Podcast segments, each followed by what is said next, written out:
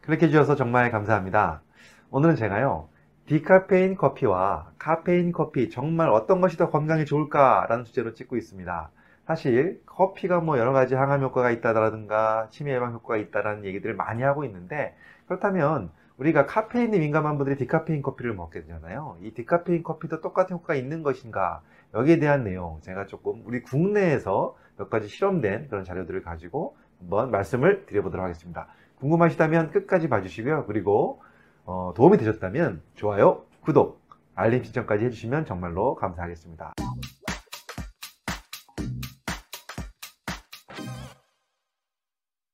안녕하세요. 교육하는 의사 가정의학과 전문의 이동환입니다. 어, 우리가 이제 카페인에 민감한 분들은 커피를 먹고 싶어도 카페인 때문에 수면이 잘 안 된다라든가 좀 조금 가슴이 두근두근 뛴다든가 이런 것 때문에 이제 디카페인 커피를 선택하는 경우가 많습니다. 요즘에는 뭐 스타벅스라든가 또는 뭐 커피빈 이런 데서도요. 디카페인 커피들을 내놓고 있거든요. 그래서 이제 또 그런 것들을 많이 먹고 있고 한데 그런데 디카페인 커피를 먹으면 커피가 가지고 있는 여러 가지 좋은 또 건강에 좋은 면들이 있잖아요. 이런 면들이 사라지는 거 아닌가? 여기에 대해서 저 궁금하시는 분들이 있으시더라, 고요 저한테 질문하시는 분들도 계셨고 그래서 제가 오늘 거기에 대한 영상을 찍고 있습니다. 몇 가지 연구 결과를 좀 보면요. 사실 어, 우리나라에서 한 겁니다. 경북대 식품공학부의 김남주 교수팀이 이런 실험을 했습니다. 물론 인체 실험은 아니고요. 어, 동물 실험인데 쥐를 대상으로 그 쥐에다가요. 그 암세포를 넣었어요. 암세포. 암세포를 넣어갖고 대장암 세포를 넣어가지고 대장암을 만든 겁니다.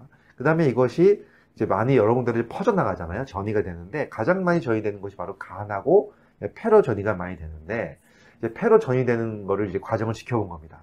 지켜보는 과정 속에서 어, 이 쥐들한테 뭘 줬냐면 디카페인 커피를 투입을 했고요. 그 다음에 또 한 쥐는 어, 그냥 카페인을 투입을 했고요. 그 다음에 또 하나는 어, 커피 속에 있는 여러 가지 성분 중에서 크로로겐산이라고 하는 항산화 물질을 투여했습니다.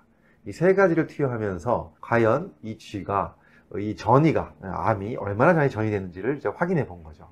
결과가 어떻게 나왔을까요? 물론 아무것도 투여하지 않은 예, 커피를 투여하지 않은 쥐들은 전이가 굉장히 많이 됐어요. 폐로.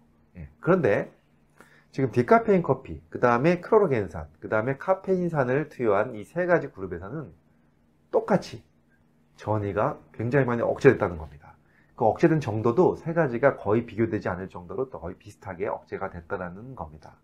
결론적으로 뭐냐? 디카페인 커피도 분명한 효과가 있다. 그리고 그 안에서 어떤 성분 때문에 효과가 있나 봤더니 바로 어, 클로로겐산, 네, 클로로겐산이 큰 역할을 해주는 것 같다라는 얘기를 하고 있습니다. 자, 어떻게 보십니까? 그렇습니다. 이 어, 카페인 커피, 그 다음에 어, 클로로겐산, 그 다음에 디카페인 커피 다 비슷한 효과를 보였기 때문에 우리는 디카페인 커피를 먹어도요 어, 거기에 대한 항암 효과 이런 것들 우리가 가질 수 있다는 생각을 할 수가 있겠죠. 그 다음에 두 번째 실험은 어디서 했냐면요 서울대 식품생명공학부 이기원 교수팀이 하셨습니다. 이 교수는요 뭘 했냐면 쥐들을 대상으로 어, 떤 그 이 인지 능력 있잖아요. 기억력. 네, 여기에 대한 걸 한 겁니다. 그래서 어떤 실험을 좀 재밌게 했어요. 쥐를 이렇게 물 위에다가 딱 놔요. 그리고서 이 쥐가 물에서 이제 수영을 해가지고, 어, 뜰 수 있는 곳으로 가서 안착을 해야지 살, 살 수가 있잖아요. 물에 계속 있으면 힘드니까. 근데 거기까지 그 길을 찾아가는 시간을 측정해 봤더니 평균적으로 한 10초 정도 나왔습니다.